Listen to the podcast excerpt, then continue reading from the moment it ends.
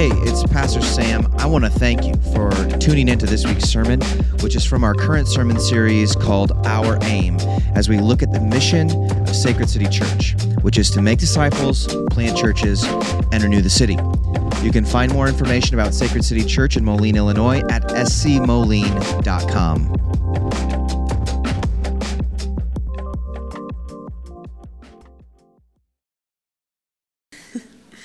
Hear the word of the Lord from Nehemiah 3, 1 through 32. Then Eliashib, the high priest, rose up with his brothers, the priests, and they built the sheep gate. They consecrated it and set its doors. They consecrated it as far as the Tower of the Hundred, as far as the Tower of Hananel. And next to him, the men of Jericho built. And next to them, Zechur, the son of Iri, Emri, built. The sons of Hassenaah built the fish gate. They laid its beams and set its doors, its bolts, and its bars. And next to them, Merimoth, the son of Uriah, son of Hakkoz, repaired. And next to them, Meshulam, the son of Berechiah, son of Meshezabel, repaired. And next to them, Zadok, the son of Baana repaired, and next to them the Tekoites repaired, but their nobles would not stoop to serve their lord. Joiada, the son of Paseah, and Meshulam, the son of Besoadiah, repaired the gate of Yeshenea. They laid its beams and set its doors, its bolts, and its bars. And next to them they repaired Melatiah, the Gibeonite, and Jadon, the Maranothite. The men of Gibeon and the men of, and of Mizpah, the seat of the governor of the province beyond the river. Next to them, Uziel, the son of Harhaiah, goldsmiths, repaired. Next to him, Hananiah, one of the perfumers, repaired, and they restored Jerusalem as far as the broad wall. Next to them, Raphaiah, the son of Hur, ruler of half the district of Jerusalem, repaired. Next to them, Jadon, the son of Merimoth, repaired opposite his house. And next to him, Hattush, the son of Hashabneah, repaired. Malchijah, the son of Harim, and Hasub, the son of Pahath Moab, repaired another section of the Tower of Ovens. Next to him, Shalom, the son of Halohesh, ruler of half the district of Jerusalem, repaired, he and his daughters. Hanan and the inhabitants of Zanoah repaired the valley gate. They rebuilt it and set its doors, its bolts, and its bars, and repaired 1,000 cubits of the wall as far as the dung gate. Malchijah, the son of Rechab, ruler of the district of Beth Hakkerem, repaired the dung gate. He rebuilt it and set its doors, its bolts, and its bars. And Shalom, the son of Kolhosea, ruler of the district of Mizpah, repaired the fountain gate. He rebuilt it and covered it and set its doors, its bolts, and its bars. And he built the pool of Shelah of the king's garden, as far as the stairs that go down from the city of David. After him, Nehemiah, the son of Azbuk, ruler of half the district of Bethzur, repaired to a point opposite the tombs of David, as far as the artificial pool, and as far as the house of the mighty men. After him, the Levites repaired.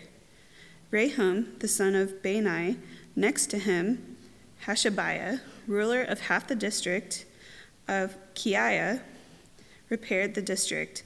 After him, their brothers repaired. Bavai, the son of Henadad, ruler of half the district of Keilah. Next to him, Ezer, the son of Jeshua, ruler of Mizpah, repaired another section of the opposite, the ascent to the armory at the buttress. After him, Barak, the son of Zabai, repaired another section from the buttress to the door of the house of Eliashib, the high priest. After him, Merimoth, the son of Uriah, son of Hakkoz, repaired another section from the door of the house of Eliashib to the end of the house of Eliashib. After him, the priests, the men of the surrounding area, repaired. After them, Benjamin and Hashub repaired opposite their house. After them, Azariah, the son of Maaseiah, son of Hananiah, repaired beside his own house. After him, Benui, the son of Henadad, repaired another section from the house of Azariah to the buttress and to the corner. Palal, the son of Uzai, repaired opposite the buttress and the tower projecting from the upper house of the king at court of the guard. After him, Pedaiah, the son of Parosh, and the temple servants living on Ophel repaired to a point opposite the water gate on the east and the projecting tower. After him, the Tekoites repaired another section opposite the great projecting tower as far as the wall of Ophel. Above the horse gate, the priests repaired, each one opposite his own house.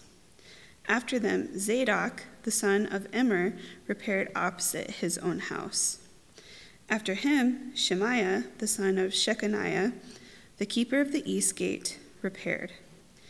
After him, Hananiah, the son of Shelemiah, and Hanan, the sixth son of Zalaph, repaired another section.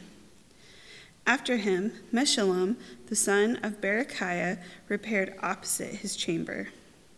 After him, Malchijah, one of the goldsmiths, repaired as far as the house of the temple servants and of the merchants, opposite the muster gate and to the upper chamber of the corner.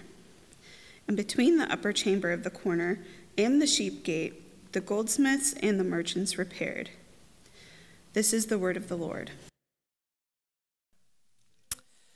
Well, we've been going through the book of Nehemiah for the last few weeks. We're just a few chapters into the story. And what we've seen in chapters 1 and 2 of this book of Nehemiah is God assigns to Nehemiah this monstrous task. He's given him a vision. He's given this task to go back to his homeland, which is 100 miles away from where he is at the moment when he receives this vision. To go back and to rebuild the ruins.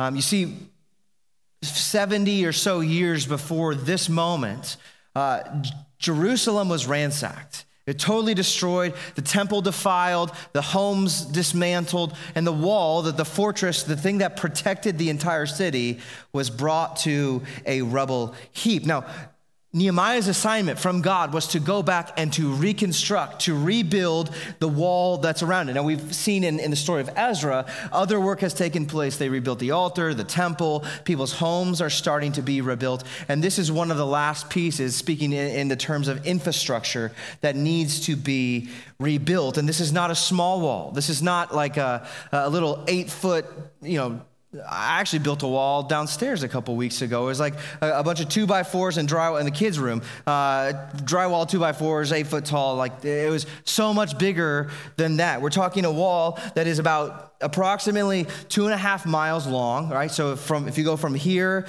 to the High V in Rock Island, that's about 2.5 miles.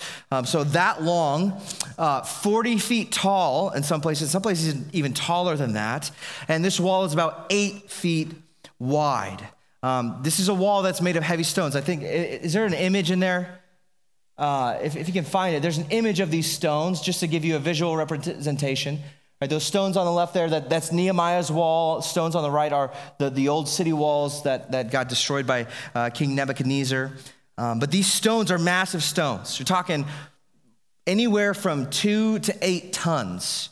And Nehemiah has been charged to move this stone without trucks, without cranes, without power tools, just pure manpower. And while he has this monstrous task in front of him, it's meant to take place all while being threatened by the neighbors who are very critical and do not appreciate this rebuild project that's taken place. You could say that Nehemiah has an elephant of a task. And there's a saying that goes like this: the best way to eat an elephant is one bite at a time.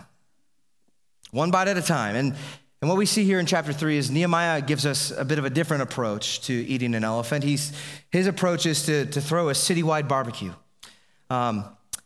Chapter 3, which Shay just read, and I'm not going to read all those names again because that was pretty impressive. Chapter 3 is made up of mostly names and locations, sections of the wall. And if I had time, I've got these images that are pretty cool that show you who is building where along the city walls. I don't have time to show them all. But names, locations, and the word repaired appears 38 times in 32 verses. Now, when you read your Bible, context clues help a lot. Literary clues help us a lot to understand what's going on. And when you see that amount of names, when you see that amount of the word repeated over and over and over again, it becomes very clear what the point of the text is. Chapter 3 is telling us that the feast of the elephant has begun.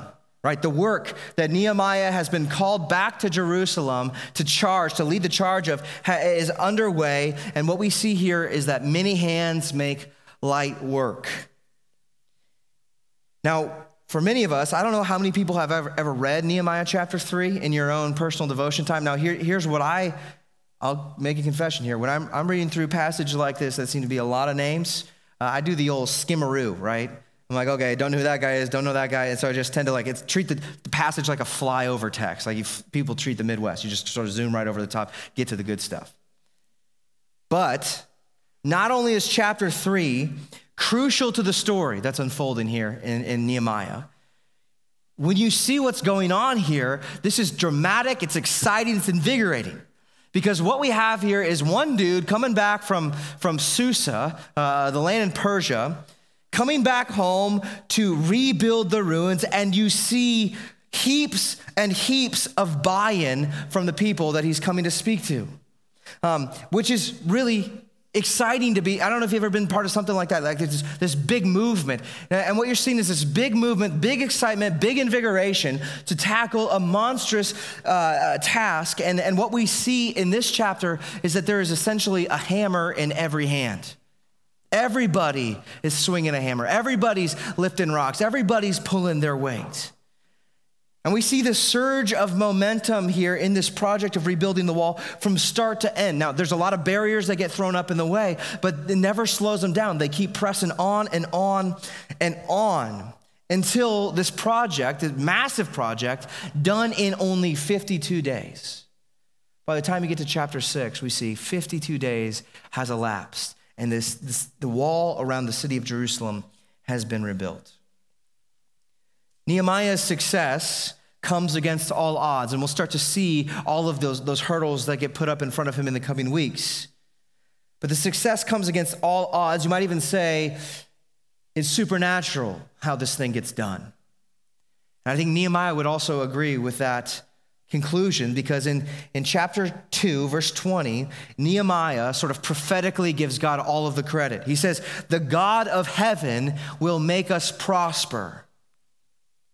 And God does make them prosper, but he brings this prosperous success about through some fairly ordinary and natural means. And so that's what we're taking a look at today. We're looking at the how and the who of rebuilding the ruins. But here's the deal. What we see in chapter 3 of Nehemiah isn't unique to that story. There are so many parallels between the story of Nehemiah and the church today. Like Nehemiah, God has given the church a huge mission: disciple the nations, right? Advance the kingdom of heaven. And God intends to bring that about through the same means. And so that's where we're going to go today. We're going to look up at those things, those connections, draw those parallels. But first, let us make our way through Nehemiah chapter 3. Now, to understand what's going on in chapter 3, we have to understand what happened in chapter 2. All of the movement, all of the momentum, all of this let's go attitude that you see the people of Jerusalem is a product of Nehemiah's vision casting back in chapter 2. He arrives in Jerusalem. He takes a look at the walls, walks around, gets on his mule, does this walkabout through the perimeter of the city, surveying the walls. How bad are things really? And what he finds is that things are really bad. Some places the wall is destroyed so badly he has to dismount his mule and actually walk on foot to get around it or turn around and go the other way. He just can't get by. There's so much rubble. Now, once he's done that, he goes back to the people, goes back to the city center and states the obvious. He says, guys, look, things aren't looking good for us. Our city is like half built. The walls are just destroyed still, which not only makes us vulnerable to attack from outside people, which they're lingering, they're looming out there. He says, our city is a laughingstock. The glory that it's meant to possess, the fortress, the buttress of strength, right? Because they're the people of God. It's absent. It says we're vulnerable and we're a laughing stock. We're suffering from derision. Now, Nehemiah isn't saying how bad things are just to be inflammatory. He's not just trying to get people like psyched up or making them feel really, really bad about their current moment. See, that's one of the tendencies or the tactics that cable news deploys. One of the tactics that political social media tends to use is try to inflame everybody. Get them angry, get them so angry or so depressed with how bad things are out there, the current reality, that it paralyzes people.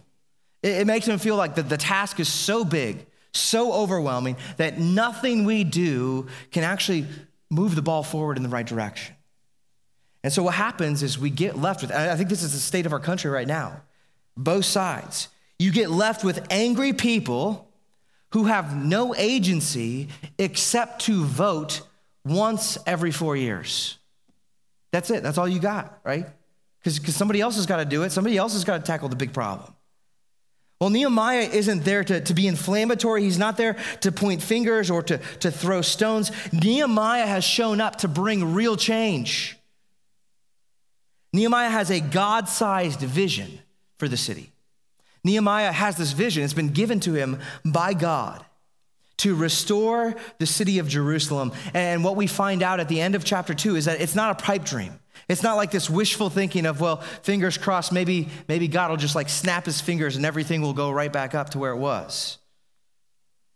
Nehemiah says, I have this vision, but God has also made the provisions for us to move toward that end, to seek out, to work for real change, because King Artaxerxes has given me papers. He's given me the credentials that we need to go after this work. Not only that, but he's given me the supplies. He's given me permission to get all of the timber that's necessary to reconstruct these walls. And he's saying to the people, I've got a way that we can make it actually happen. Change is possible.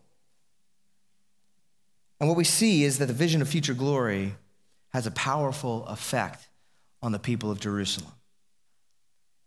They are brought in, they hear what he has to say, and they respond in verse 18 of chapter 2 by saying, let us rise up and build, right? I just got this like, let's get it, mentality of the people.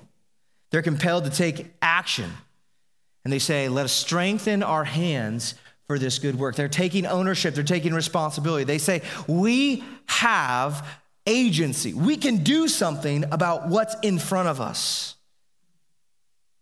Now, that's what compelling vision does. A compelling vision grips people. It captivates people. And then when they're captivated, they're just like compelled to move toward that end. Compelling vision moves us. Now, Scripture tells us this, and Scripture tells us the opposite. If we don't have a compelling vision, things will fall apart. Proverbs 29:18 says, without vision, the people will perish. The alternative to a compelling vision is stagnancy, or even worse, demise.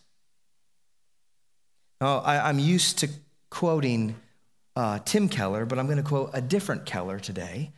This is Miss Helen Keller, who says, the only thing worse than being blind is having sight but no vision.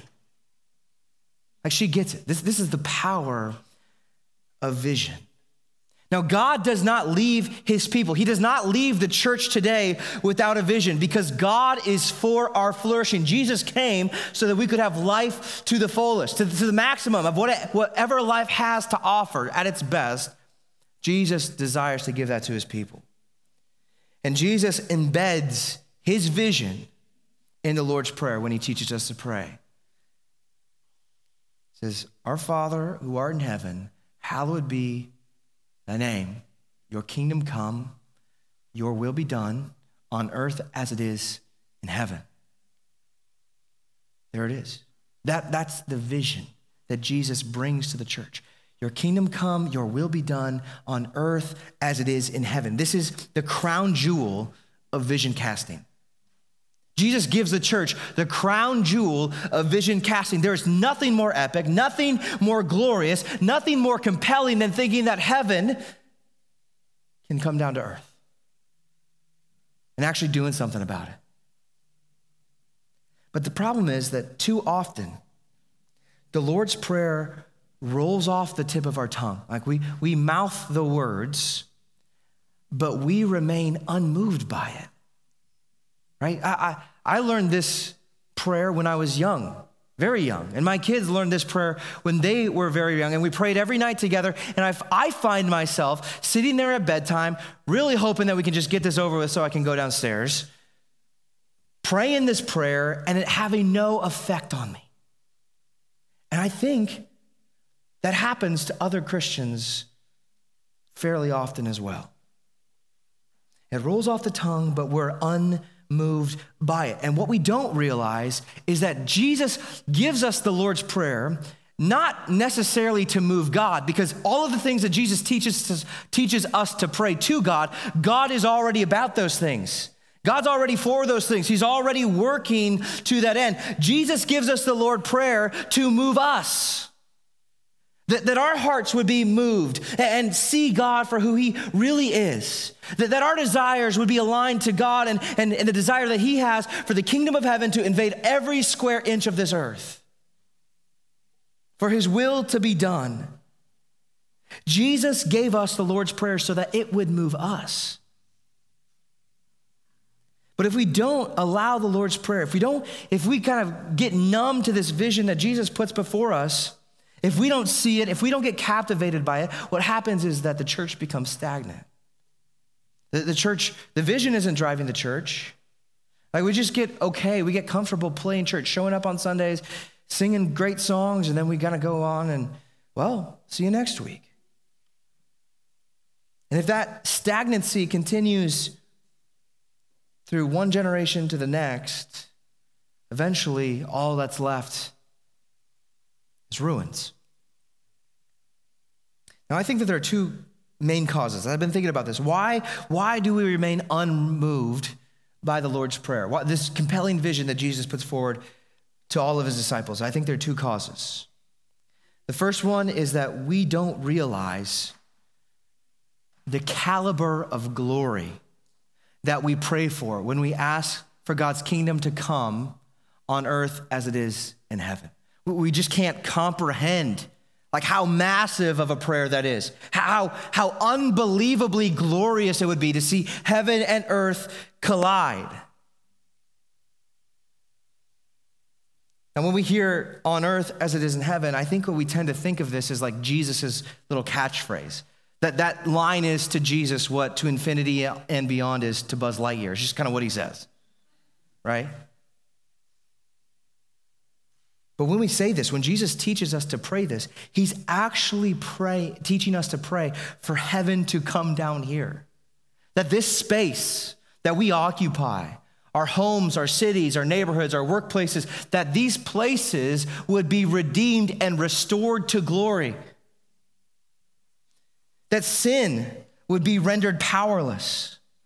That broken hearts would be mended.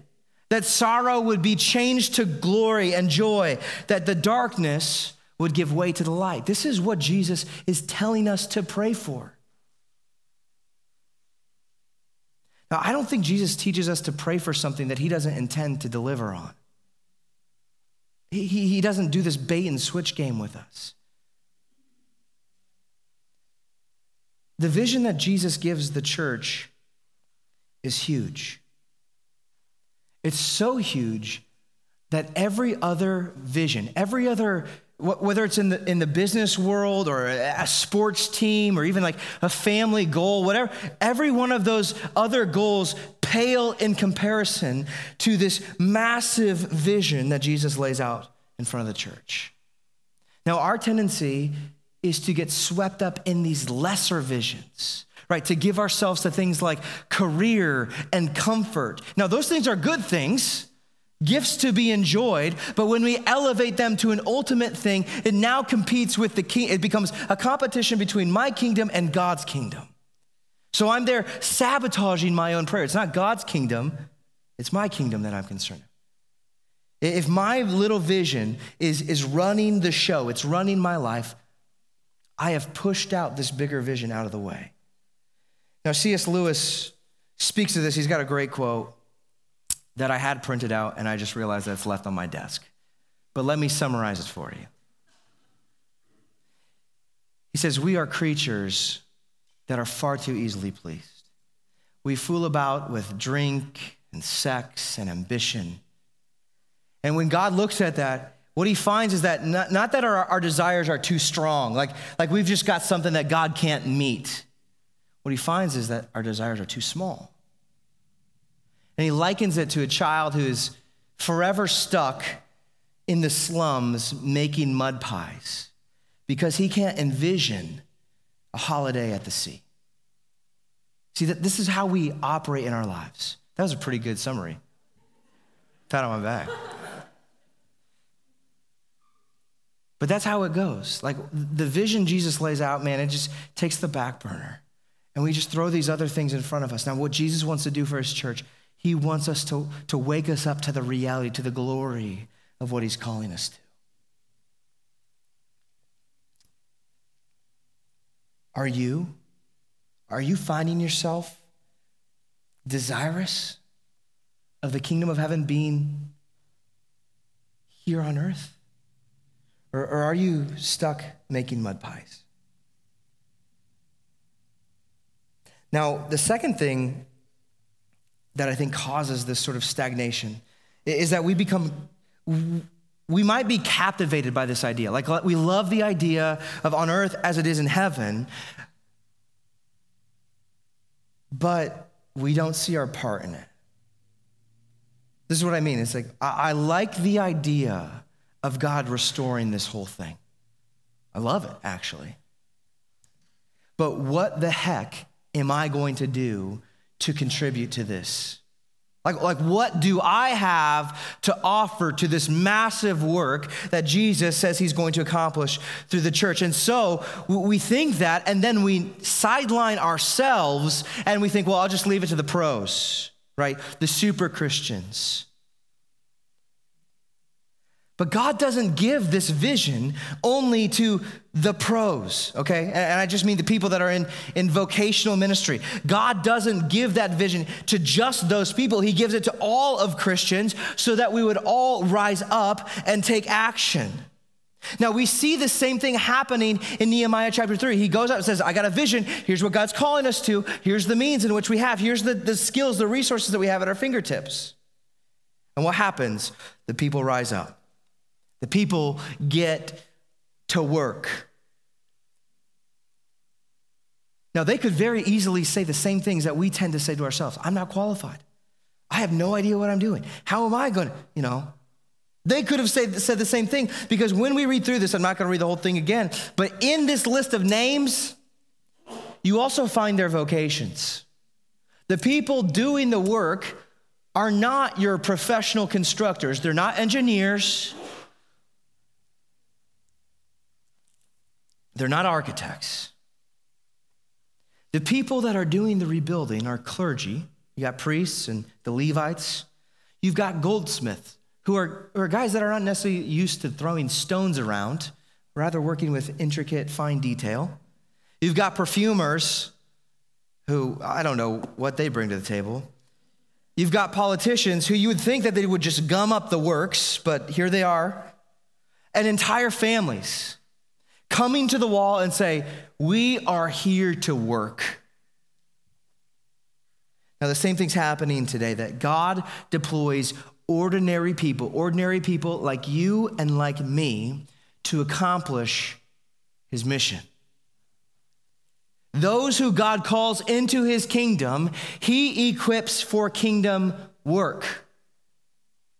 Christian, if you have been called in the kingdom of light, God has called you to get to work. In fact, we're told that we have been saved for good works. Now, Ephesians chapter 4 does a really good job of keying us into this. I'm going to jump there. I don't know if I have it on the screen. I don't think I do. But let me just read this to you. It says in Ephesians chapter 4, verse 10, it says, he who descended is the one who also ascended far above the heavens. Talking about Jesus there. That he might fill all things. Now, so under this context of filling all things, the Apostle Paul is going to expound upon the things that he's filling. So take a look at this. And Jesus gave the apostles, the prophets, the evangelists, the shepherds, and the teachers. You say, those who are in ministry, those maybe vocational ministers. God gave those people to the church to do what in verse 12? To equip the saints for the work of the ministry, for the building up of the body of Christ, until we attain the unity of the faith and the knowledge of the Son of God to mature manhood, to the measure of the stature of the fullness of God.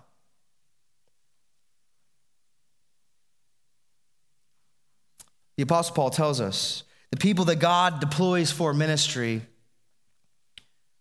are ordinary people, the saints. Now, who are the saints? Who are the holy ones? Now, the saints are not this like upper echelon of like super religious and super competent spiritual people. The way that the Bible speaks about saints is anybody who has put their faith in Jesus Christ, where their sins are washed away, they receive a new identity, a foreign righteousness that's been credited to them by Christ. And so the saints, the holy ones, are those who stand in the righteousness of Christ, not their own accomplishments. So that means, Christian, you are a saint. You are one of God's holy ones. In 1 Corinthians 1, the Apostle Paul presses this again. He reminds the people that he's talking to, listen, you weren't of noble birth. There was nothing spectacular about you when you were called. But God chose what was foolish. God chose what was weak so that he would display his glory. See, we were in the same way that we were dead in our sins and trespasses. We were trapped in darkness, bound up by sin. And Jesus does the real hard work of redemption for us. See, Jesus accomplishes that which we cannot do for ourselves. He bore our sins and the brokenness in his own body. And he paid for our guilt and our shame on the cross. And so by his blood, you are cleansed. And there in that moment, when you put your faith in Jesus, there's this great exchange that happens. All of your sin and brokenness and filth and yuck gets transferred onto Jesus once and for all. All of it, past, present, future, all dealt with right there. And Jesus takes his righteousness because he's the only one who could live the perfect life, the only one who could obey the Father and do his will. Listen, if you would just draw a circle around Jesus, everywhere Jesus went was the kingdom of heaven because he did the will of his Father on earth as in heaven. See, it's by this exchange that we are transferred from the domain of darkness into the kingdom of the beloved Son. This is the only thing. Faith in this is the only thing that will move you from darkness into the light. We are completely dependent upon the grace of God. And God doesn't just get us into the kingdom, like get us through the threshold and say, hey, you just hang out here. He fills us with his Spirit. And not only are we the holy ones, but we are the sent ones. He sends us back out. So we are now ambassadors for Christ. Jesus is making an appeal through us. If you've been brought in the kingdom of God, you are called to gospel work. This is what Ephesians 4 tells us, that it's what's called every member ministry. You look at it in Nehemiah chapter 3, it's the fact that there's a hammer in every hand. God does that. He brings us in. He calls us out of darkness into his light and says, now go back out there for me. Get to work. Let's go do something. Now, when you hear this, all right, maybe this is the first time you heard that. If your identity is in Christ, if you put your faith in Jesus, you're actually a saint. And then the other part that might be a little bit shocking is that now you've got a job to do. And you're wondering, what in the world am I going to do? I can't preach. I can't teach. I don't trust myself giving anybody counsel. I can barely even pray aloud. What am I going to do here to help the kingdom of heaven? What am I going to do to build the kingdom of heaven here on earth? Now, it's easy to get bombarded with the feelings of inadequacies. It's easy to get stalled out, to feel like, man, my hands are just frozen in my pockets. Call it the frozen chosen, right? There's nothing I can do. What am I going to do about it? But let me assure you, if your insufficiencies did not hinder God from bringing you into his kingdom, then God can overcome your insufficiencies to be used for the kingdom. Now, God did this in chapter 3 of Nehemiah. All of their deficiencies, their insufficiencies, God had an answer for them. We see this in the fact that God is the one that's pulling the strings behind King Artaxerxes to not only commission Nehemiah to go back, but to give him the supplies that he needs, the resources to rebuild. And in the same way, God generously supplies the church with all that she needs. His divine power, Peter tells us, the divine power of God gives the church everything that's needed for life and godliness. In other words, he's given us everything that we need for building the kingdom of heaven. And we see this in part in the fact that God gives the apostles, the prophets, the teachers, the shepherds, the evangelists to the church. These are resources that God has entrusted to the church.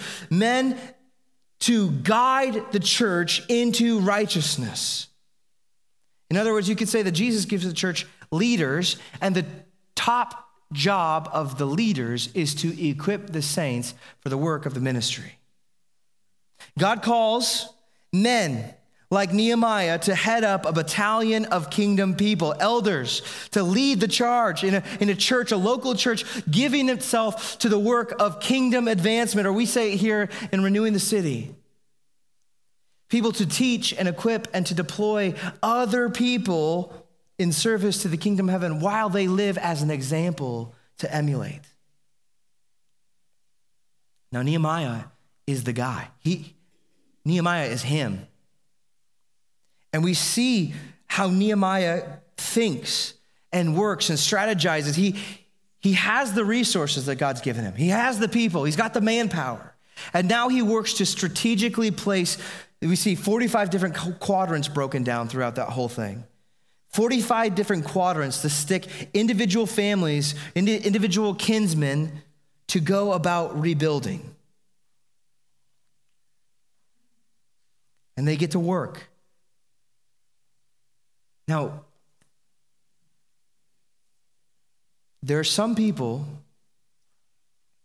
who are doing the work that just do what's right in front of them. We see this kind of repeated.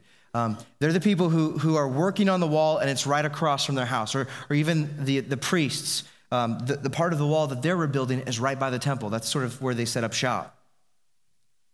But there are other men that God calls from distances to go to an assigned place. Now, God does the same thing in the church with us. There are going to be some people who are called to the pastorate, some people who are called to church planting, some people called out of what's right in front of them to something else. Go abroad, go overseas as a missionary. But for the bulk of the people in the church, the work that God calls us to is right in front of us. It's right there. We don't need to go to seminary to do the work, to be equipped for the work. The local church is meant to do the equipping for the work. We don't have to go off and find something really cool and hip to do. The work is laid before us. You could say that this work, regardless of if you're a person that's getting called away to something or called to the work right in front of you, this work starts with your own home. This work starts right here in the household of God. In fact, this is one of the qualifications for elders in 1 Timothy 3, that an elder must be able to manage his own household well, because if he can't do that, how is he going to manage the household of God? It starts at home. That's where the priority of gospel ministry resides. Now,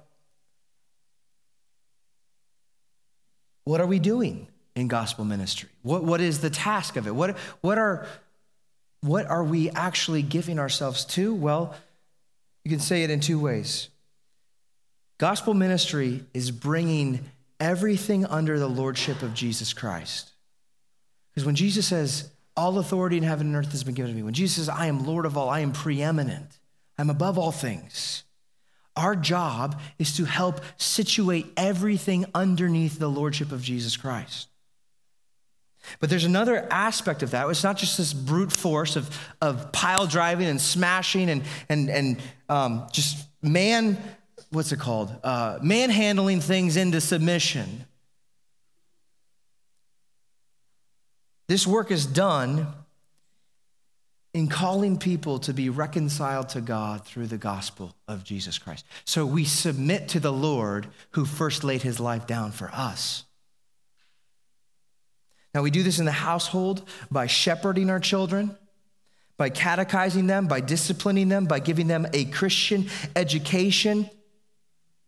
Things where Jesus is the center of the universe. Everything is in relation to him. That is our duty as Christian parents. And we do this not only for the benefit of this moment in time or even to make our lives easier on ourselves, because there is blessing in that. Train the child in the way they should go, and they won't depart from it. Like, it will go well for you. That's the first command with a promise to the children. We do this because we want to see the kingdom work continue, not just in this generation, into the next generation, but 3, 4, 5, 6, 7, all the way down to 10 generations in the future. This is what the Apostle Paul prays for in Ephesians chapter 3, that you would be filled. No, where's that? I don't know. I can't find it. He says, listen, but this is what he says. He said the glory of God would be in the church through all generations. If we want to see that, it starts at home. Now, if you're a parent, if you think you need help with what that looks like, hey, let's talk. Go to your missional community and ask people who are doing it well, who are maybe a step or two ahead of you. But this is something that we can all grow in as Christian parents. But it doesn't just stop at the house. It spills into the building up of the body, the church. It goes into the covenant family of God. And so we take that. We start rebuilding in places, in relationships, investing in your missional community, discipling other people who are hanging out and are committed to the work that Jesus is doing, spurring on one another towards good works.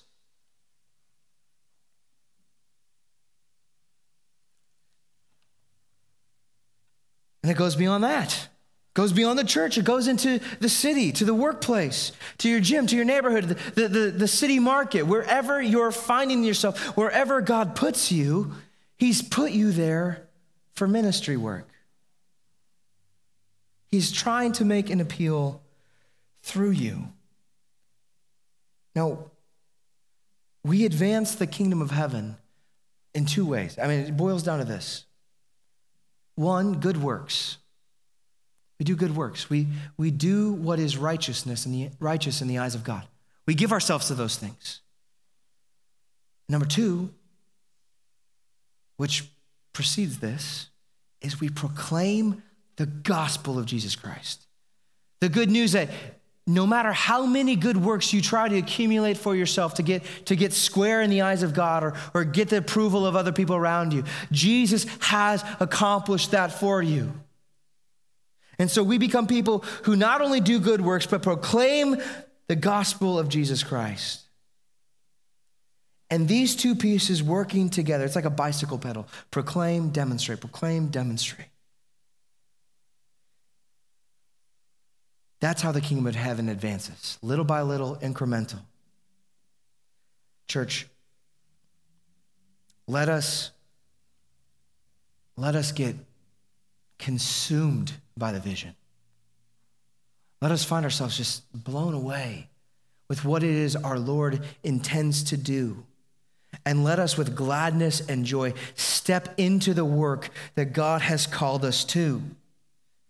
Echoing the psalmist of Psalm 90 who says, oh, strengthen the work of our hands. We say the same, we pray the same to God. Strengthen the work of our hands. Use us for the kingdom of heaven. You'll put the Spirit of Christ in me. Let the energy of Christ that works in me propel us toward the glorious end of seeing heaven come down to earth. And as we do this, church, let us not forsake and overlook the small things. These small things, the small acts of rebuilding accumulate fast. Let us give ourselves to what's in front of us. And let's honor Jesus. Lay our life down. We work for him because he has done the ultimate work for us on the cross. Let's pray. Father, we thank you that we are not a perishing people. We are not a people that you've just left to sort of wither away. You have given us a vision. Jesus, you say that your desire is to make heaven come down to earth. And you've called us into your family. You've called us into the family business to be part of this, to be workers of Christ. And so I pray, like Paul tells Timothy, to show yourself as one approved for the work, a good worker approved. Lord God, help us as a church to step in, to be good workers approved, not because we're trying to earn something, not because we're trying to get a pat on the back from you so we can get our puncher ticket to heaven, but because Jesus has done the work for us. And as we demonstrate and proclaim the glory and goodness of God, would you draw people to yourself? The church would grow, that people who are once outside of the covenant find themselves inside of the household of God and call you their heavenly Father and join with us as we seek to renew the city. This is not a task that we can do in our own power. We need you. We need your power. We need your Spirit. We need your energy. So as we are doing the hard work of raising our children in the way that they should go, would you help us? And faithfulness and diligence, perseverance. God, would you be glorified as we give ourselves to the work? Would you put a hammer in our hand and tell us to get after it? We pray this in Jesus' name. Amen.